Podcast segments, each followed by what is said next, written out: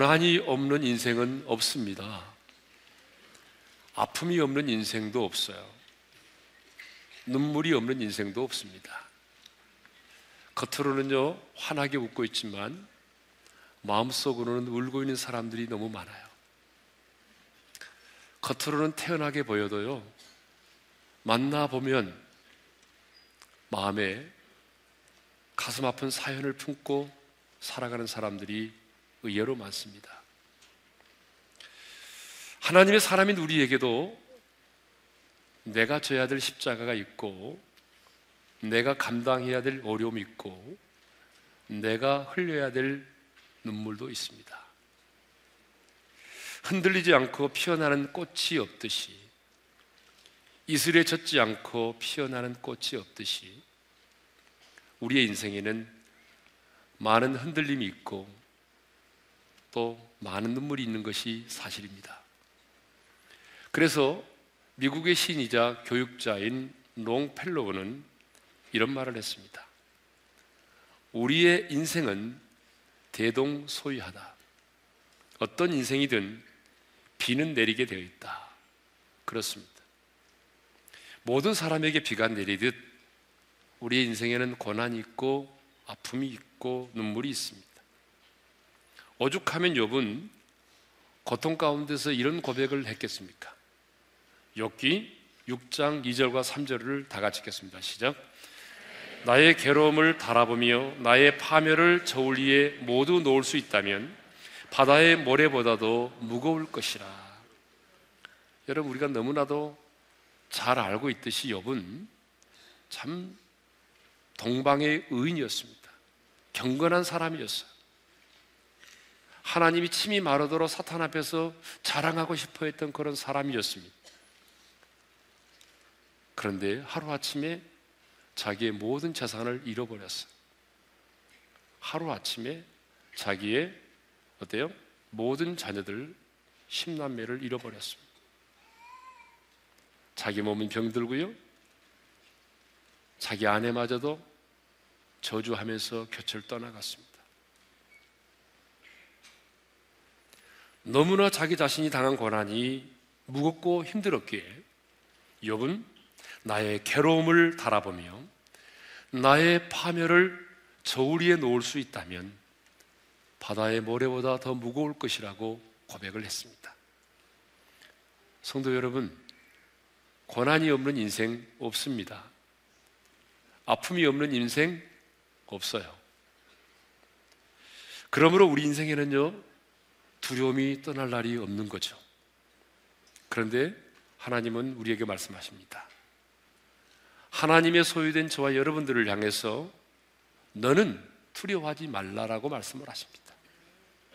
그러니까 다른 사람은 두려워할지라도 너는 두려워하지 말라. 우리 1절 하반절을 읽겠습니다. 다 같이요. 너는 두려워하지 말라. 내가 너를 구속하였고 내가 너를 지명하여 불렀나니 너는 내 것이라. 하나님은 계속해서 우리에게 말씀하시죠.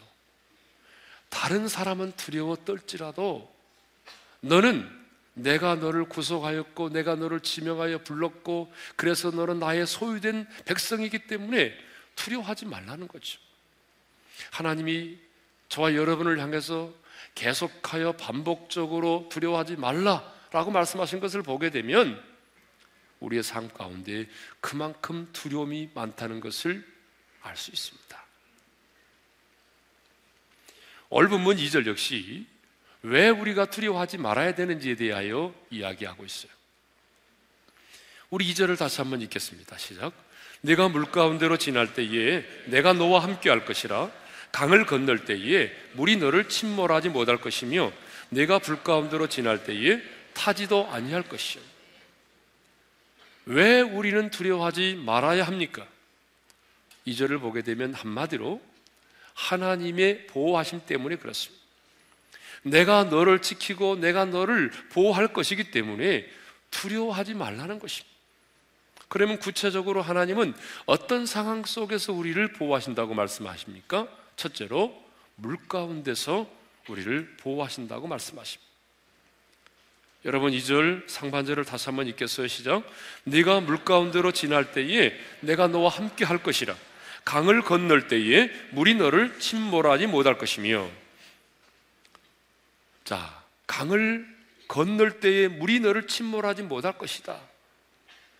물 가운데로 지날 때 내가 너와 함께 할 것이다. 여러분 이 말씀은 어떤 사건을 떠오르게 만들죠? 이스라엘 백성들이 홍해를 건넌 사건을 떠오르게 만들어요. 여러분 그렇죠? 예. 모세가 이스라엘 백성들을 이끌고 출애굽을 했습니다. 그런데 애굽의 왕 바로가 군대를 이끌고 추격해 왔어요. 앞에는요 홍해가 가로막고 있습니다. 진퇴양난입니다. 사면 초가입니다. 그때 모세는 하나님 앞에 손을 들어 기도했어요. 하나님이 그 모세의 기도를 들으시고 놀라운 일을 행하셨는데 그게 바로 홍해가 갈라진 사건 아닙니까? 하나님이 동풍을 일으키셔서 여러분 그 바닷물이 갈라지게 하셨어요. 그리고 그 물이 좌우의 벽이 돼서 여러분 물벽이라는 말 들어봤어요? 좌우의 물이 벽이 돼서 이스라엘 백성들이 그 바다 한가운데를 육지처럼 건너가게 하신 겁니다. 그리고 뒤따라온 예굽의 군대를 수장시키셨어요. 하나님께서 이스라엘 백성들을 물 가운데서 건져 구원하신 거죠. 그 물이 그들을 침몰하지 못하도록 좌우의 벽이 돼서 하나님이 그들을 보호하신 것입니다. 그런데 성경을 보게 되면 이스라엘 백성들이 또 물 가운데서 건짐을 받는 구원을 받는 사건이 또 있어요. 바로 여단강 사건입니다. 광야 40년 생활을 청산하고 이스라엘 백성들이 가나안 땅에 들어갈 때에 요단강을 건너야 되는데요. 여러분 성지순례를 다녀오신 분은 아시겠지만은 뭐 지금 가보게 되면 요단강은 그냥 누구든지 건너갈 수 있는 개천처럼 보여요. 그런데 이스라엘 백성들이 가나안 땅에 들어갈 때에 그때 요단강은 그렇지 않았어요. 사람이 헤엄쳐서 건너지 못할 그런 강이었습니다. 예? 그래서 요호수 3장 15절에 보게 되면 그때의 상황을 이렇게 기록하고 있거든요. 한번 다 같이 읽어볼까 시작. 요단이 곡식 거두는 시기에는 항상 언덕에 넘치더라. 예. 그런데 언약계를 맨 제사장들이요 앞서가서 요단의 강물에 발을 딱 잠그자 여러분 흐르던 물이 멈추기 시작을 했어요. 이번에는 물벽이 된 게 아니라 저 멀리서부터 흘러오던 물이요. 아담 성읍 변두리 한 곳에 물이 흘러가는 것이 아니라 물이 쌓이기 시작했어요. 홍해를 가를 때는요, 물벽이 되게 했는데 이번에는 물줄기를 하나님이 흘러오지 못하도록 물을 쌓으신 거예요. 그래서 이스라엘 백성들은 그 요단강을 건넜던 것입니다. 하나님은 이와 같이 물 가운데서 당신의 백성들을 구원하시고 보호하셨어요. 두 번째로 하나님은 불 가운데서 보호하신다고 말씀하시네요. 2절 하반절을 읽겠습니다. 다 같이요. 네가 불 가운데로 지날 때에 타지도 아니할 것이요 불꽃이 너를 사르지도 못하리니 자, 불 가운데로 지날 때에 타지도 않을 것이요 불꽃이 너를 사르지도 못하리라. 여러분, 이 말씀은 뭘 생각나게 만들어요? 생각이 안 나요? 성경 좀 읽으세요. 다니엘의 세 친구 사드락과 메삭과 아벤노고가 금신상에 절하지 아니하여 풀물 속에 던짐을 받았는데 그때 구원받죠. 여러분 그 사건을 말하는 거죠. 바벨론의 느부갓네살랑이요 3미터 이상이나 되는 금신상을 만들어 놓고 관리들을 불러놓고 낙성식에서 엎드려 절하게 만들었어요. 그런데 다니엘의 세 친구인 사드락과 메삭과 아벤드고는 우상에게 절할 수 없잖아요. 그래서 절하지 않았어요. 왕이 그랬거든요. 이 금신상에게 절하지 않은 자는 저 풀무불 가운데 집어넣는다고. 그래서 이들이 끌려왔어요. 왕 앞에 끌려왔거든요. 그런데 왕 앞에서도 너무나 당당하게 이렇게 고백합니다. 다니엘 3장 17절 18절입니다. 다 같이요.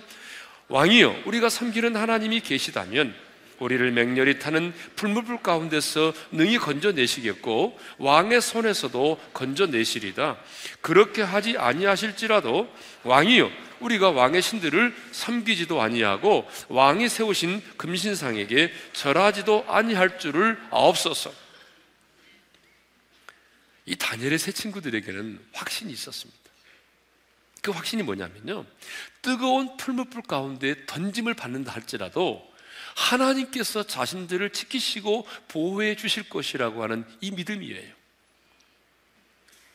그런데 만일 하나님께서 이 풀무불 가운데서 우리를 지키고 보호하지 않을지라도 그들은 이렇게 말합니다. 그렇게 하지 아니하실지라도 우리는 금신상에게 절하지 않겠습니다. 아마도 이 세 청년은요, 그래서 풀무불 속에 던짐을 받아도 하나님이 그 상황 속에서 자기들을 지키고 보호해주지 않아도 그들은 순교할 수 있는 기회를 주신 하나님께 감사하면서 기쁨으로 순교를 했을 것입니다. 여러분, 이것이 바로 성숙입니다. 이것이 바로 성숙한 신앙이에요. 여러분, 우리에게도 이런 믿음이 있기를 바랍니다. 그리스도를 아는 지식이 너무나 소중하기 때문에 하나님을 아는 믿음이 어떤 것보다 귀하기 때문에 내가 예수를 믿고 그래서 그 안에 예수님의 생명을 내가 가지고 있다는 사실이 너무나 중요하기 때문에 주님이 내 병을 고쳐주지 않아도 주님이 내 사업을 축복하지 않아도 여러분 변함없이 주님을 섬길 수 있기를 바랍니다. 그리 아니하실지라도 감사하고 그리 아니하실지라도 하나님을 찬양하며 사랑할 수 있기를 바랍니다. 다니엘의 세 친구가 왕 앞에서 우리가 이 풀무불 가운데 던짐을 받는다 할지라도 하나님이 우리를 구원하실 것이고 그리 아니하실지라도 우리는 금신상에게 절하지 않겠습니다라고 말하니까 왕이 열을 받았어요. 그래서 왕이 명령합니다. 지금의 풀무불보다 평소보다 7배나 더 뜨겁게 라 그리고 이들을 결박하여 그 풀무불 가운데 던져라. 그래서 여러분 이 세 친구들이 다니엘의 세 친구들이 결박을 당한 채 그 7배나 뜨거운 풀무불 가운데 던짐을 받게 되죠. 얼마나 이 불이 뜨거웠던지 여러분 그들을 던지기 위해서 풀무불 가까이 갔던 사람들이 불에 타 죽었어. 근데 놀라운 일이 벌어졌잖아요. 던지자마자 여러분 타서 죽어야 될 이 세 친구들인데 불 가운데 보니까 죽지 않고 걸어 다녀요. 근데 가만히 보니까 세 사람이 아니라 네 사람이에요. 이 중에 한 사람이 누구냐 그러면 아직 이 땅에 인간을 입고 인간의 몸을 입고 오기시기 전에 예수님입니다. 네 사람이 여러분 그 불 속에서 걸어 다니고 있어요. 왕이 그걸 보았어요, 멀찍이. 어째 이런 일이? 어떻게 이런 일이 있을 수 있단 말인가? 가까이 왔어요, 왕이. 그리고 너무 놀란 나머지 이렇게 말하죠. 우리 한번 다 같이 읽겠습니다. 시작. 지극히 높으신 하나님의 종 사드락과 메삭 아벤누고야 나와서 이리로 오라. 나와서 이리로 오라. 그러자 사드락 메삭 아벤누고가 여러분 그 불 가운데서 걸어 나왔잖아요. 놀래서 가까이 가서 살펴보았습니다. 여러분 머리털 하나도 그을리지 않았어요. 겉옷을 보니까 빛깔도 변하지 않았어요. 불탄 냄새도 없었어요. 그 사실을 확인한 이 바벨론의 느부갓네살 왕이 이렇게 말합니다. 사드락과 메삭과 아벤누고의 하나님을 찬양합니다. 그리고 하나님 밖에는 다른 신이 없음을 고백하기 시작합니다. 하나님은 이렇게요. 당신의 백성들을 물 가운데서 불 가운데서 구원해 내셨습니다. 그러므로 지금 이사의 선지자를 통해서 바벨론의 포로 생활을 시작하는 백성들에게 이렇게 말씀하시는 거죠. 지금 너희들의 바벨론 포로 생활이 물 속에 있는 것과 같고 불 속에 있는 것 같을지라도 내가 너희와 함께 함으로 두려워하지 말라. 그렇습니다, 여러분. 우리가 비록 하나님의 징격 가운데 있다고 할지라도 하나님은 여전히 우리와 함께 하십니다. 그래서 하나님은 두려워하지 말라는 거 아니겠습니까? 여러분 우리가 믿는 하나님은 어떤 분입니까? 출애굽한 이스라엘 백성들이 광야 40년 동안 하늘에서 만나와 매출하기를 내려서 먹이신 분입니다. 농사도 지을 수 없는 그 땅을 40년 동안 하늘에서 만나와 매출하기를 내려서 먹이신 분. 여러분 왕을 피하여 숨어 있던 엘리야는 어떻게 하셨습니까? 까마귀를 동원하셔서 하나님이 그에게 떡과 고기를 갖다 주게 했습니다. 그러므로 하나님의 사람은요, 물 같은 시련, 불 같은 시험을 당해도 여러분 두려워하지 말아야 됩니다. 오늘 본문에 나오는 이 물과 불은 우리가 인생을 살아가면서 겪게 되는 여러 가지 시련을 상징합니다. 그러니까 우리 인생 가운데 뭐가 있다는 거죠? 불 같은 시련이 있고 물 같은 시련이 있다는 겁니다. 여러분, 왜 시련을 우리가 당하는 고난을 물과 불로 표현합니까? 여러분 이 물과 불이라고 하는 게 이력이 얼마나 센지 모릅니다. 여러분 홍수가 났을 때 여러분 보셨잖아요? 여러분 홍수 나서 보니까요. 예. 웬만한 자동차는 막 다 떠내려갑니다. 예. 집터도 흔적이 없이 사라져요. 지난해 일본에서 지진으로 쓰나미가 발생했는데 여러분 그 쓰나미로 인해서 얼마나 많은 재산과 인명의 피해가 발생했는지 모릅니다. 그런데 여러분 저 때에 저 쓰나미의 속도가 얼마인지 아세요? 초당 초당 204m입니다. 근데 이렇게 말하면 감이 오지 않아요. 우리는 시속으로 시속 시속으로 계산하게 되면 시속 1시간에 737km. 이렇게 말해도 와닿잖아요. 그러니까 우리가 고속도로에서 우리 차를 몰고 운전한다고 생각해봐요. 보통 우리가 고속도로에서 운전할 때 시속 몇 킬로로 달리죠? 시속 100에서 110km 달리죠. 조금 더 하나님 나라 일찍 가고 싶다. 이런 분들은 보니까 150, 160 놓고 다니더라고요. 이런 사람은 하나님이 절대로 책임져 주지 않습니다. 예. 자기가 먼저 가겠다는데 하나님 나라에 어떻게 하겠어요? 예. 그러니까 여러분, 우리가 고속도로에서 달리고 있는 그 차의 스피드에 다섯 배, 여섯 배보다 빠른 속도로 여러분 이 쓰나미가 일본의 해안가를 덮친 거 아닙니까? 예? 제가 작년에 이 현장을 방문했는데 그 참상은 말로는 표현할 수가 없었어. 그때 보니까 농가 밭에 뭐 주인을 잃은 예? 주인이 돌아가셔가지고 찾아가지 않는 그런 자동차가 얼마나 많이 박혀있는지 몰라요. 예? 그렇게 단단하게 지어진 건물도 모래성이 부서지듯이 다 힘없이 무너지고 말았습니다. 여러분, 물은 이렇게 무섭습니다. 불도 마찬가지입니다.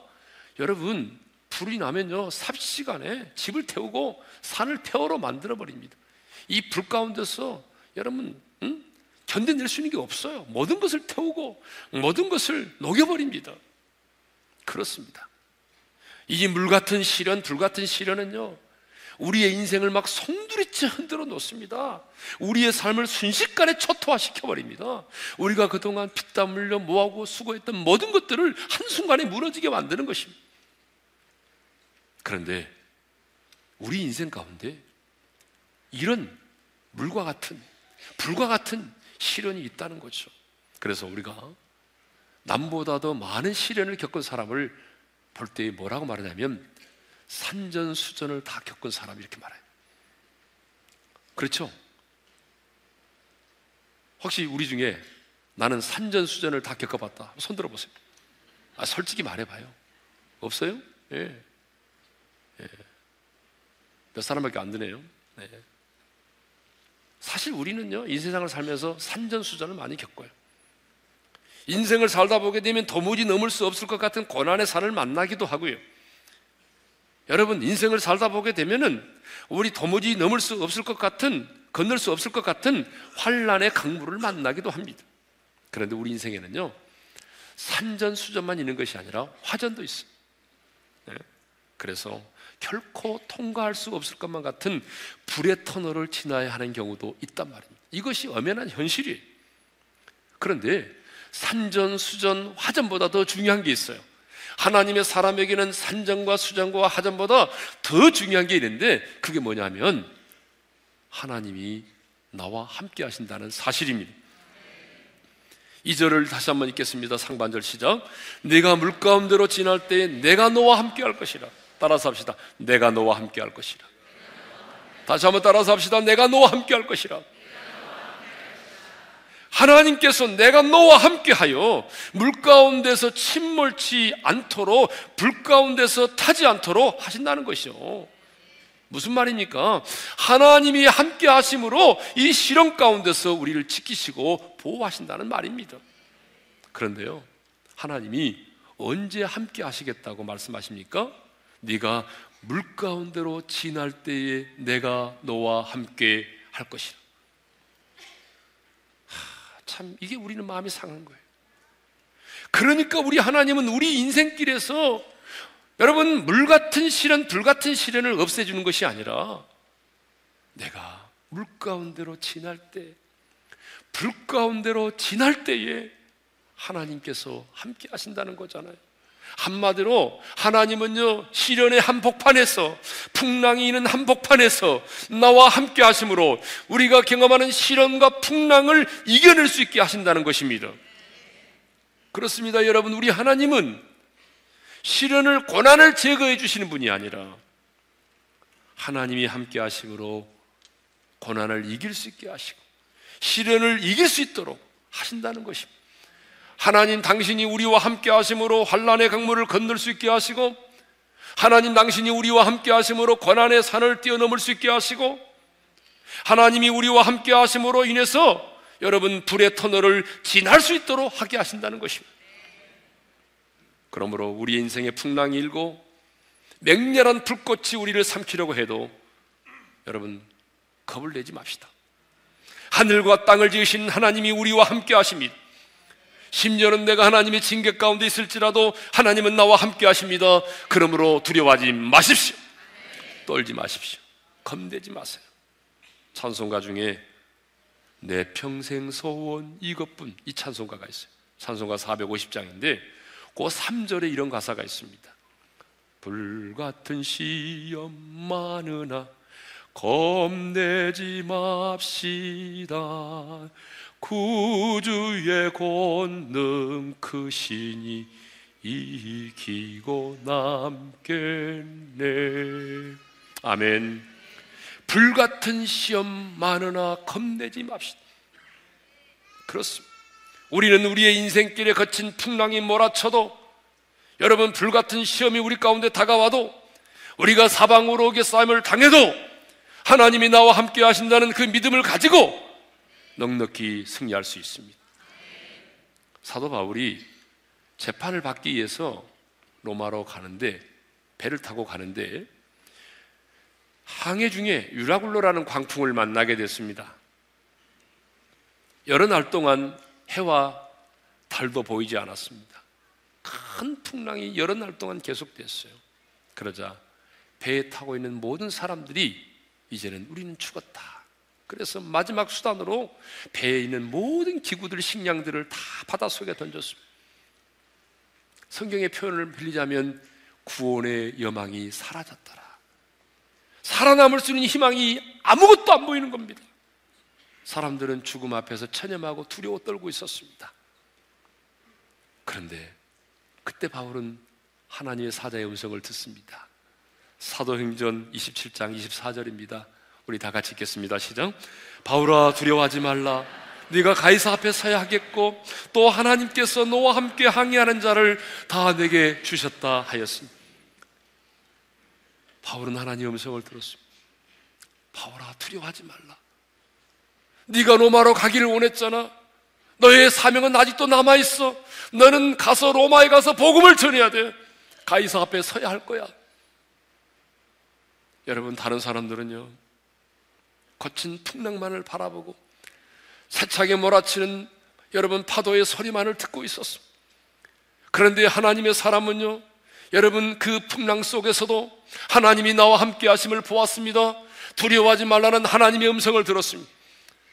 그래서 그날 밤 바울은 깨달았어요. 유라굴러라는 광풍이 내게 임해도 유라굴러라는 광풍이 내 인생에 휘몰아쳐도 사명이 있는 자는 죽지 않는다. 할렐루야. 사명자는 죽지 않는다는 사실을 깨달은 거예요. 여러분 그렇습니다. 사명을 다했기에 하나님 우리를 부르신 것이지. 내가 아직도 감당해야 될 사명이 있다면 유라굴라라는 광풍을 만나도 하나님은 피할 길을 주십니다. 그는 깨달았어요. 이 풍랑 가운데 나만 홀로 있는 것이 아니라 하나님이 나와 함께 계신다는 사실을 성도 여러분 오늘 우리의 삶 가운데도 유라굴로 같은 광풍이 있습니다. 갑자기 사업이 부도가 납니다. 그렇게도 착하는 자녀가 가출을 합니다. 믿었던 사람으로부터 배신을 당합니다. 가족 중에 한 사람이 암에 걸리기도 합니다. 가족 중에 누군가가 우울증과 공황장애로 고통스러운 시간을 보냅니다. 하지만 두려워하지 마십시오. 겁내지 마십시오.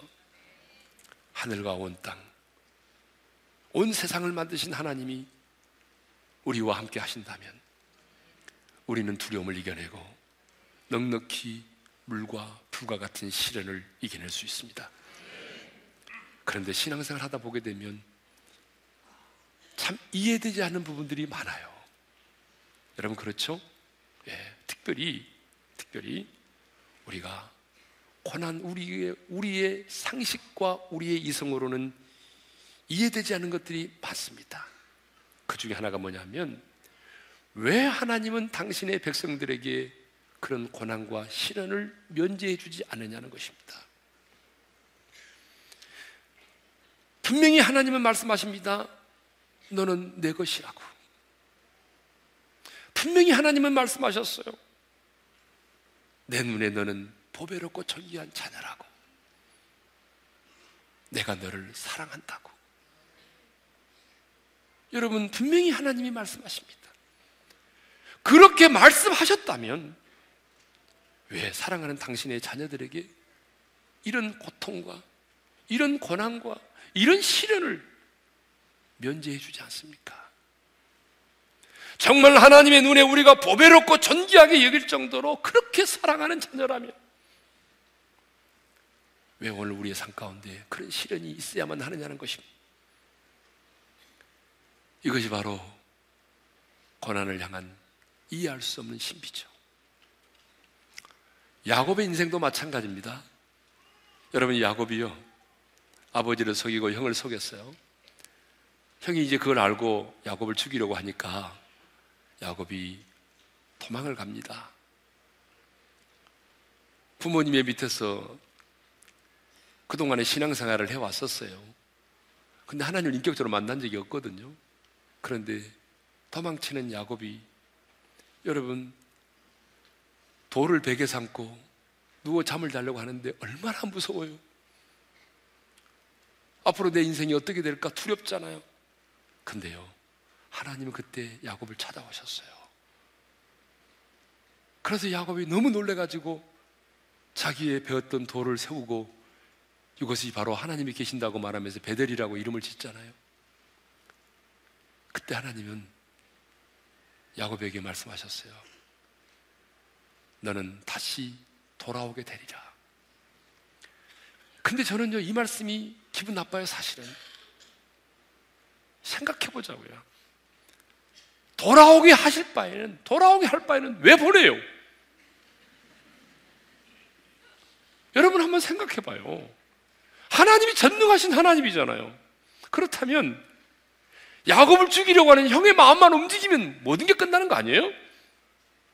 그러면 고향을 떠나야 될 이유도 없고 부모를 떠나야 될 이유도 없고 객지 생활을 해야 될 이유가 없는 거예요, 지금.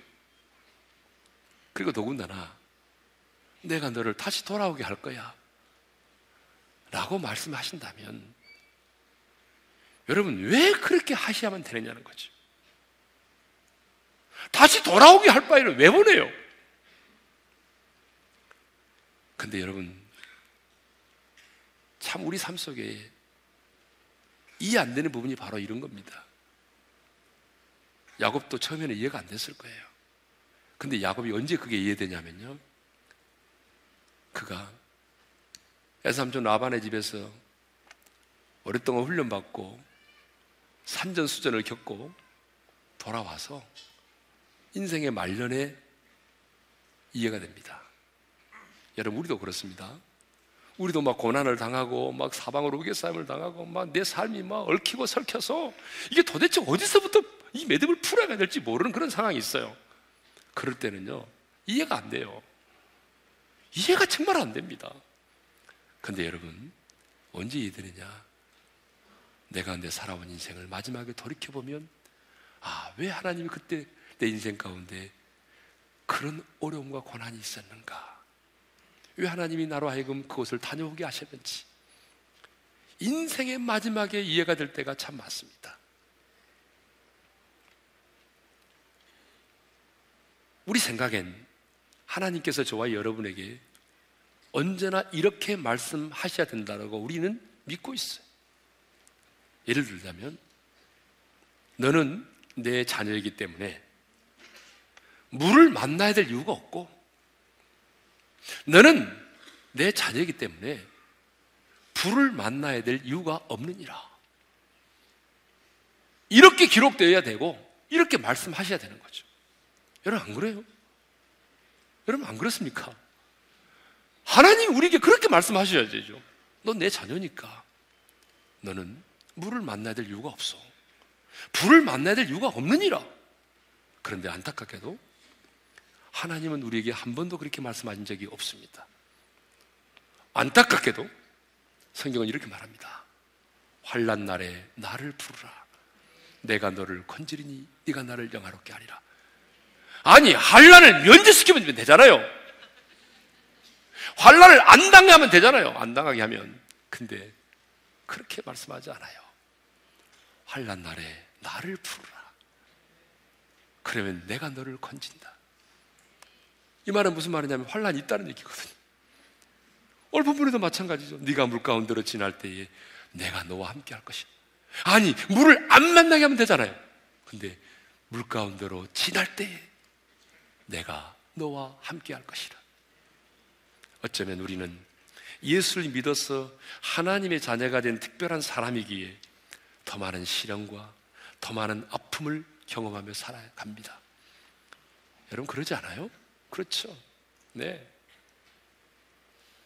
내가 하나님의 사람이기 때문에 내가 감당해야 될 몫이 있고 내가 져야 될 십자가가 있고 그러니까 여러분 내가 예수를 안 믿고 하나님의 사람이 아니라면 까짓것 이판사판으로 한번 해보자 여러분 이렇게 해결할 수 있는 문제들이 있잖아요 그런데 하면 하면 안 돼요 예. 네.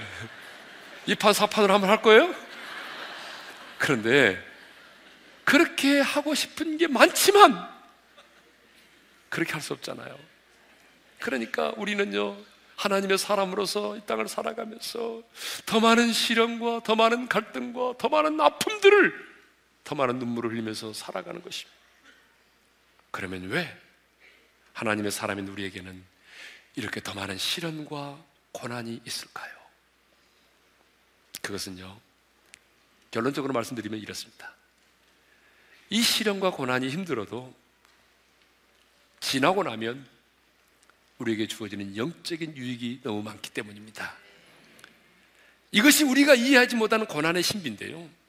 성경을 보게 되면 앞선 믿음의 선배들은 다 고난이 힘들고 어려웠지만 고난을 통과하고 난 다음에는 이렇게 말합니다. 대표적으로 한 구절만 보겠습니다. 10편 119편 71절입니다. 다 같이요. 고난 당한 것이 내게 유익이라 이로 말미암아 내가 주의 윤례들을 배우게 되었나이다. 여러분 고난 당할 때 이렇게 말하는 사람 아무도 없습니다. 고난을 딱 통과하고 나면 고난 당한 것이 내게 유익이라. 내가 주의 윤례들을 배우게 된다라고 고백하는 거죠. 고난 힘듭니다. 너무너무 힘듭니다. 생명의 줄을 놓아버리고 싶을 만큼 힘듭니다. 그러나 하나님이 나와 함께 하심으로 당하는 고난은 여러분 언제나 내 영혼에 유익이 된다는 사실을 잊지 않기를 바랍니다. 태풍이 무섭지만 여러분 그 태풍이 있었기 때문에 바다가 깨끗해지듯이 여름 한낮에 떼약볕이 사람들에게 고통과 괴로움을 줄 수는 있지만 그 볕 때문에 여러 과일과 곡식들이 열매를 맺게 되듯이 여러분 우리도 고난과 시련을 통과하면서 임마누엘의 하나님을 경험하게 되는 것입니다. 내가 지식적으로만 알았던 그 하나님을 인격적으로 만나게 되는 것입니다.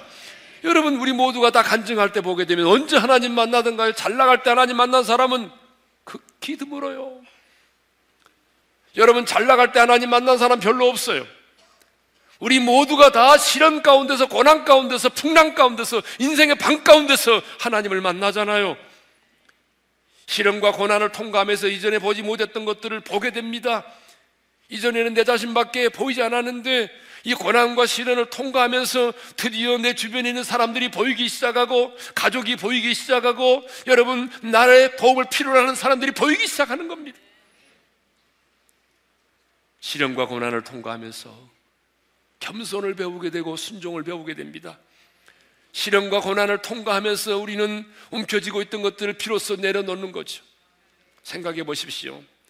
바울이 유라굴로라고 하는 강풍을 만나지 않았으면 어떻게 됐겠습니까? 바울이 멜리데 섬에서 독사에 물리지 않았다면 어떻게 되었을까요? 다윗의 인생 가운데 그가 골리앗이라고 하는 장수를 만나지 않으면 어떻게 됐겠습니까? 유라굴로라는 강풍을 만났기 때문에 여러분 바울은 하나님의 음성을 들을 수 있었고 함께 항의하는 사람들을 구원할 수 있었습니다. 멜리데섬에서 독사에 물렸기 때문에 그 멜리데섬의 원주민들을 예수 믿게 만들었습니다. 여러분 다윗이 골리앗이라는 장수를 만났기 때문에 시대의 영웅이 되고 지도자가 될 수 있었던 것입니다. 그러므로 하나님께서 우리 인생의 장에 불과 같은 시련, 물과 같은 시련을 주신 것은 여러분 망하라고 주신 것이 아닙니다. 여러분 분명히 기억하십시다. 우리에게 주어진 시련과 고난은 내가 망하라고 주신 것이 아닙니다.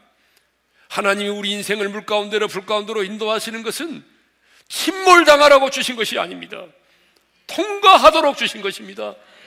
하나님이 우리의 인생을 물 가운데로 인도하시는 것은 그 물에 침몰당하라고 주신 것이 아니라 그 물을 통과하도록 주신 것입니다. 새로운, 새로운, 새로운 기회가 되라고 주신 것입니다. 깨달음을 얻도록 하기 위해서 주신 것입니다. 내려놓을 수 없는 것들을 내려놓을 수 있도록 하기 위해서 주신 것입니다. 이것이 바로 고난이 우리에게 주는 신비입니다. 그러므로 고난을 당할 때 왜 나만 겪는 고난이냐고 불평하지 말고요. 고난의 뒤편에서 나를 위해 일하시며 고난의 뒤편에 내 인생의 긴 터널이 통과되면 터널 밖에서 나를 위해서 예비해 놓으신 신비한 하나님의 축복들을 바라보면서 당당하게 임마누엘의 신앙을 가지고 오늘의 시련을 통과할 수 있기를 주님의 이름으로 축원합니다. 우리 찬양합시다. 왜 나만 겪는 고난이냐고. 왜 나만 겪는 고난이냐고. 불평하지 마세요. 고난의 뒤편에 있는 주님이 주실 증거 미리 보면서 감사하세요. 너무 견디기 힘든 지금 이 순간에도 주님이 일하고 계시잖아요. 남들은 지쳐 앉아 있을지라도 당신만 일어서세요. 힘을 내세요. 힘을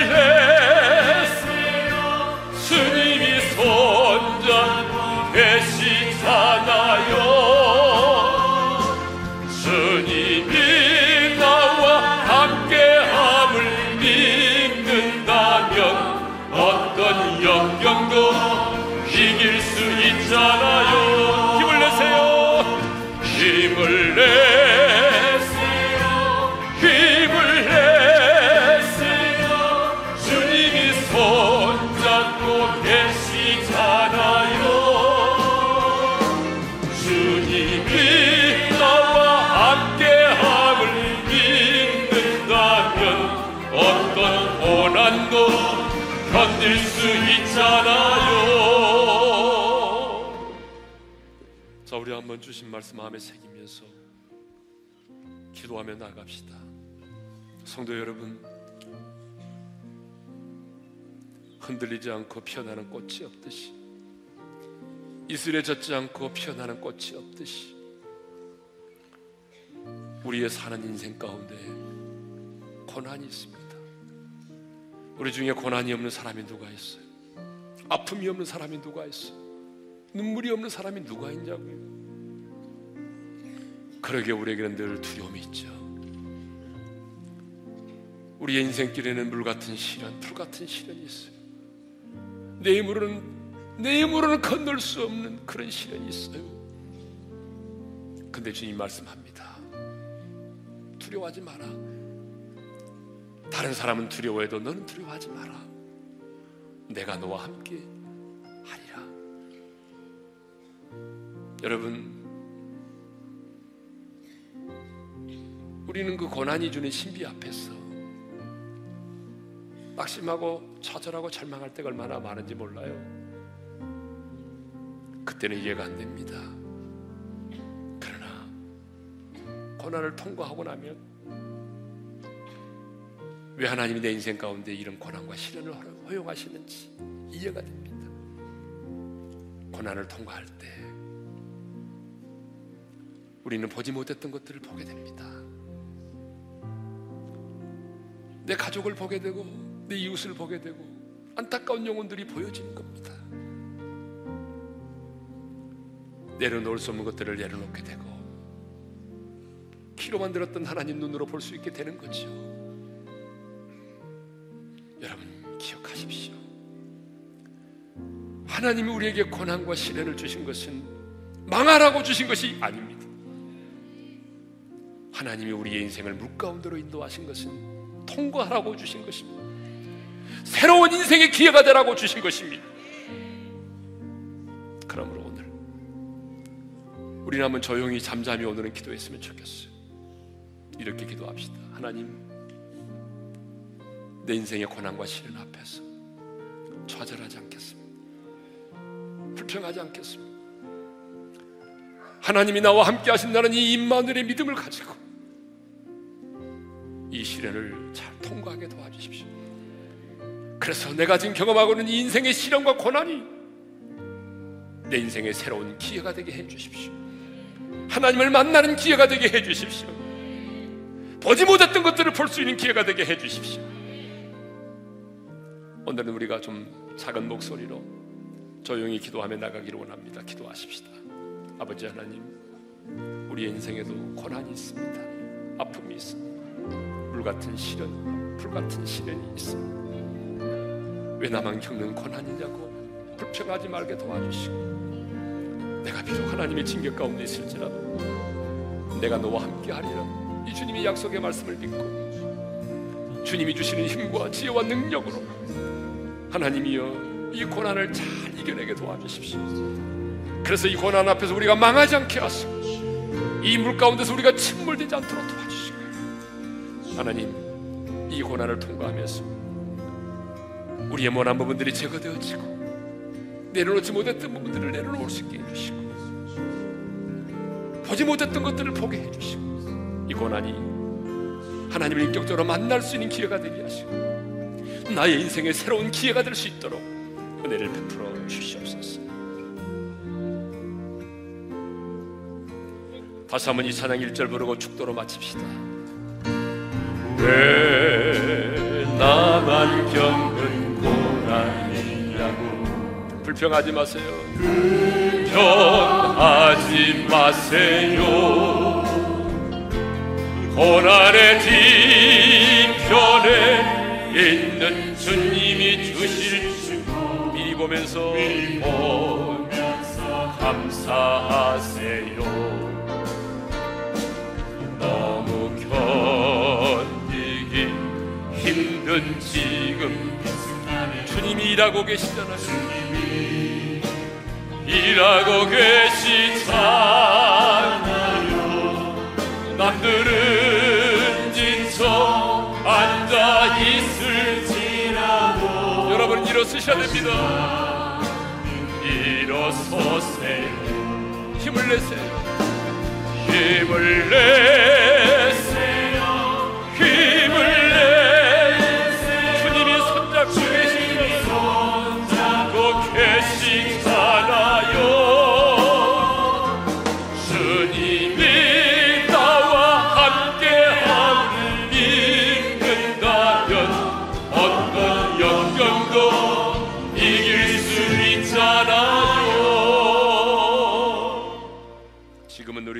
그리스도의 은혜와 하나님 아버지의 영원한 그 사랑하심과 성령님의 감동하심과 교통하심과 이로하심과 축복하심